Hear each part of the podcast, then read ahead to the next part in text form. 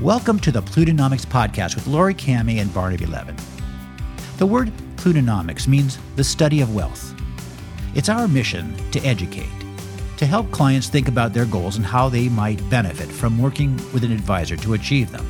But more importantly, it's to make sure our listeners understand both the pros and cons of any issue so they can make informed decisions and increase the odds of finding the right answer for them. You see, it's not who's right or wrong, but knowing there are no disinterested parties or unbiased opinions, and that where you sit depends on where you stand.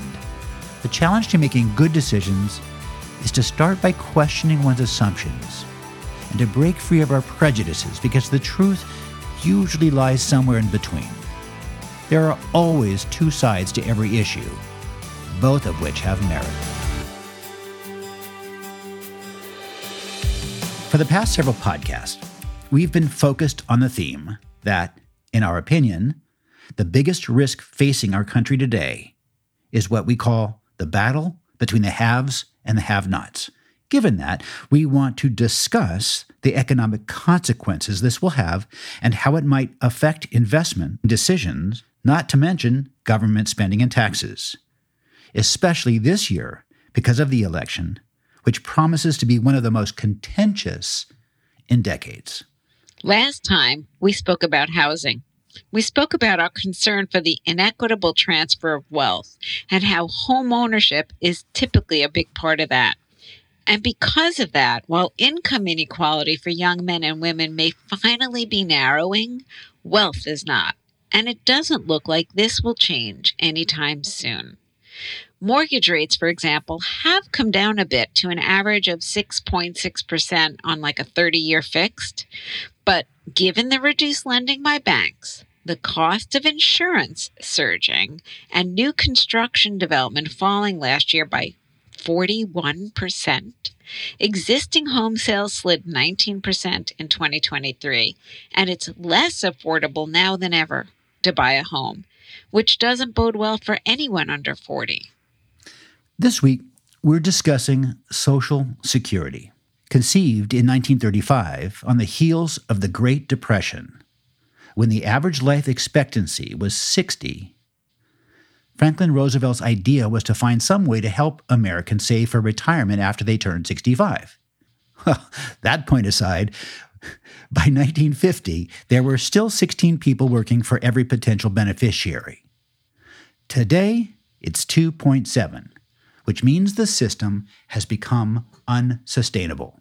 That's right. As birth rates have fallen and life expectancy has increased, the traditional pay as you go framework it has become untenable.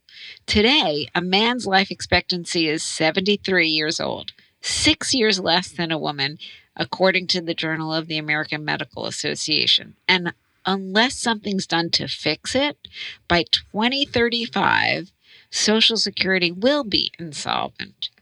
Now, young people know that. They know they won't get a dime, and they're already beginning to resent the older population, wondering why they're having to contribute anything at all at this point. One of our greatest economists, Milton Friedman, once said Social Security was the biggest Ponzi scheme on earth, which, after Bernie Madoff, is saying a lot.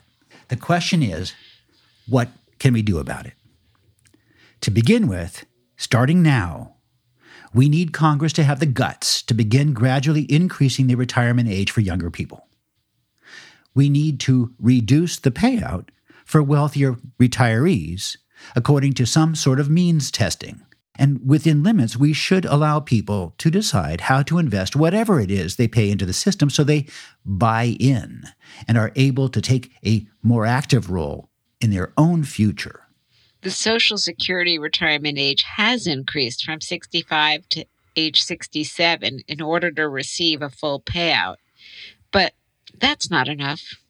Perhaps, as we've suggested in some of our other podcasts, we will get help from AI and the idea that AI can help us increase productivity. It's important because according to Goldman Sachs, it has the potential to boost productivity by 1.5% every year for the next 10 years.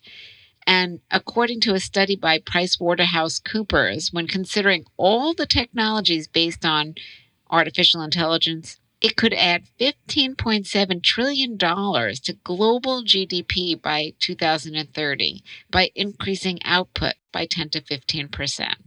Again, this is why we've been so focused on AI in our discussions and model portfolios for years, because it will help us solve problems faster. Hopefully, because of America's leadership in this regard, because of our embrace of technology and our ingrained entrepreneurial instincts and urge to innovate, we can increase the odds of addressing some of our fiscal challenges. But we need political reform as well because it will still take time for these advances to bear fruit, and we need people to work together to change the conversation from us versus them to simply us. Because if they don't accept the fact that the only way through this is through shared pain, so no group is singled out, it can only end in conflict and crisis. But that, again, is the problem. Nobody wants to support anything if it comes out of their own pocket. And as the population has aged, seniors, for example, have become some of the most active voters. And for many seniors, because Social Security and Medicare will be their only source of income, anything that threatens to reduce whatever they receive will be a challenge, contributing to this conflict between young and old. And as things stand, boomers are already finding it difficult to retire that's spending down their retirement savings or having to help their adult children with more than just a wedding or down payment on a new home. According to a recent report by Pew Research, focused on young adults under age 35, they found that 59% of parents said they've been helping their adult children financially in general. That, in fact, may be the only positive to come from this wealth gap between young and old. That is, that it's given some parents the means and reason to help. But when it comes to the looming $72 trillion transfer of wealth from the boomers to the Gen X and to the millennials, it may only exacerbate that divide between the haves and have nots because it's not happening for every generation in every household. And as we said in our podcast, Raising Resilient Kids in November 2021, passing on wealth can be risky. Sometimes I find the lack of financial literacy here in America astounding. And many parents are concerned their kids, if they aren't well off already on their own, that is, if they don't already know how to handle money and live within their means, when a large amount of money is suddenly dumped in their laps when they're gone, it may hurt more than it helps. As George Clooney said in the movie The Descendants, Give your children enough money to do something, but not enough to do nothing. Mm. Well, following up on that notion, according to Forbes magazine, in a recent study of lottery winners in Florida, for example, 70% go broke within five years. So, where does that leave us when it comes to things like Social Security and the battle of the haves and the have nots? First, it means we've got a lot of work to do. Social Security and Medicare both need urgent reform and a little pain through reduced benefits for seniors who can afford it and gradually increasing the age at which full or partial benefits are received, starting with those of college age today. It's necessary. Second, age discrimination in any form hurts everyone. And given our longevity, mandatory retirement based solely on age, it doesn't make sense anymore especially in the knowledge economy, because people need to have an income to bridge the gap so Social Security becomes less important. Again, nobody's saying it will be easy. Far from it. But it starts with leadership from our elected officials and our public private solution. And in future podcasts, as promised, we'll be discussing the implications this will have on the investing and saving decisions we make today, one way or the other. Well, thanks for listening, everyone. We hope you enjoyed what you heard today, and if you did, that you'll share it with friends, family, and associates so they can enjoy it too. This is Barnaby Levin and Laurie Kamhi for the Plutonomix Podcast, signing off. LK Wealth and Asset Management and LCK Wealth are a group of investment professionals registered with Hightower Securities LLC, member FINRA and SIPC, and with Hightower Advisors LLC, a registered investment advisor with the SEC. Securities are offered through Hightower Securities LLC and advisory services through Hightower Advisors LLC. This is not an offer to buy or sell securities. No investment process is free of risk, and there is no guarantee that the process or investment opportunities referenced herein will be profitable. Past performance is not indicative of current or future performance, and any investment opportunities referenced may not be suitable for all investors.